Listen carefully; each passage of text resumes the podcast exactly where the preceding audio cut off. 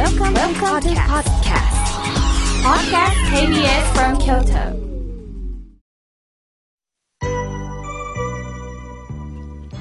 さあ、ここからは皆様方からたくさんのメッセージをいただきました。ありがとうございます。順に紹介をさせていただきます。まずはじめに、岐阜県より、ともかさん、OL です。とおはがきをいただきました。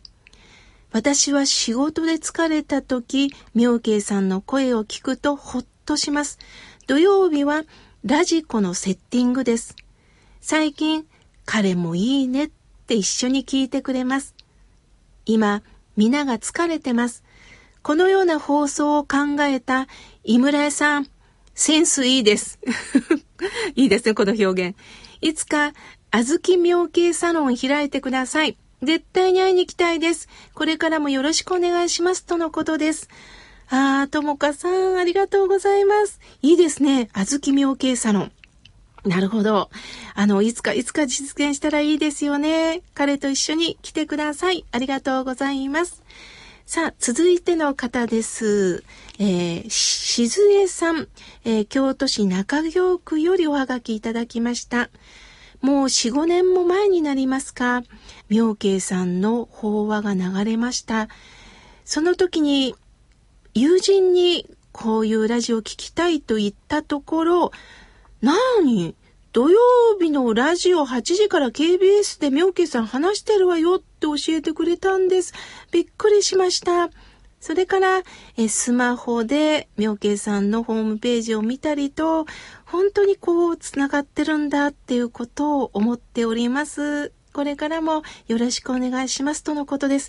そうですか。いつぞや、えー、ラジオを聴いていただいた、それから4、5年経って、この心が笑顔になるラジオに出会ってもらったんですね。お友達のお導きも本当に嬉しいです。これからも、しずえさん、よろしくお願いいたします。さあ、続いての方です。練馬区東京ですね。わあ、ありがとうございます。ゆうかさん、ありがとうございます。え深夜心が疲れ切って重く動きが取れないとき、妙慶さんの心が笑顔になるラジオ、ポッドキャストで聞いております。昨日もそうでした。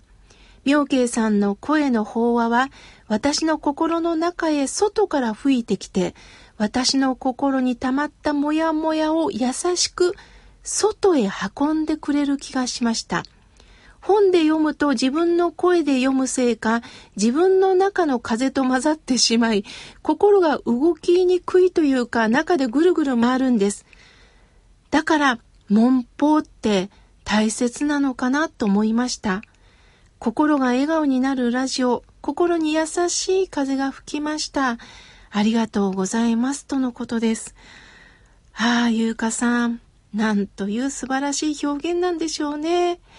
ああ、そうか。心の中のモヤモヤが、まあ、こうしてこうラジオを聞くことによってゆっくり外に運んでくれる。また、ゆうかさん、ご自分の声というのはね、あの、きっと自分で自分の声をこう自分で聞くからね、こう、こっぱずかしいのもあるかもしれませんが、自分で声に出して読むというのもね、大切なんですよ。ゆうかさんの声も個性です。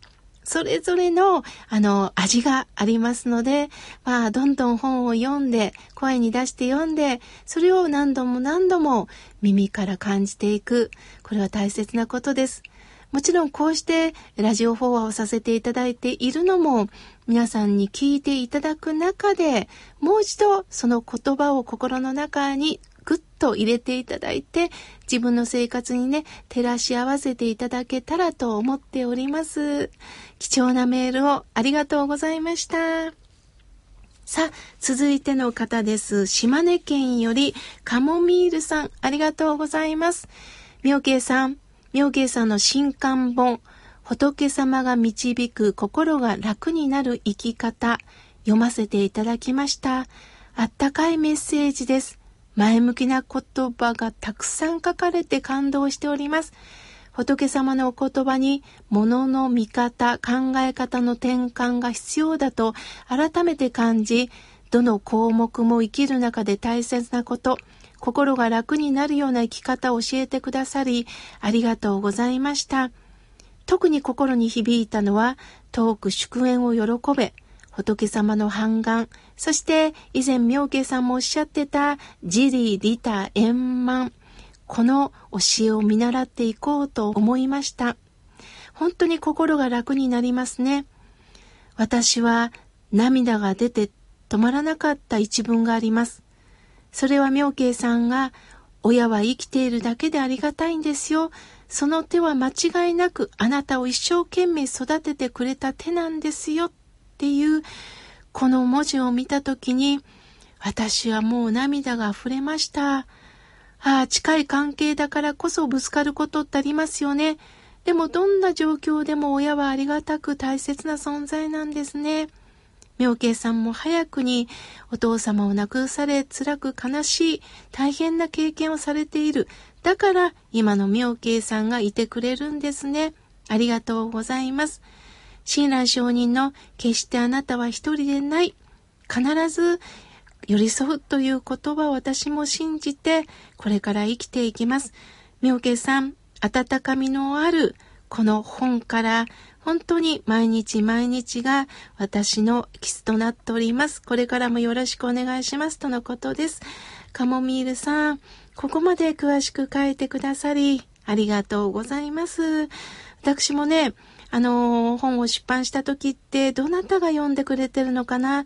どういう人が手に取ってくれてるのかなって思います。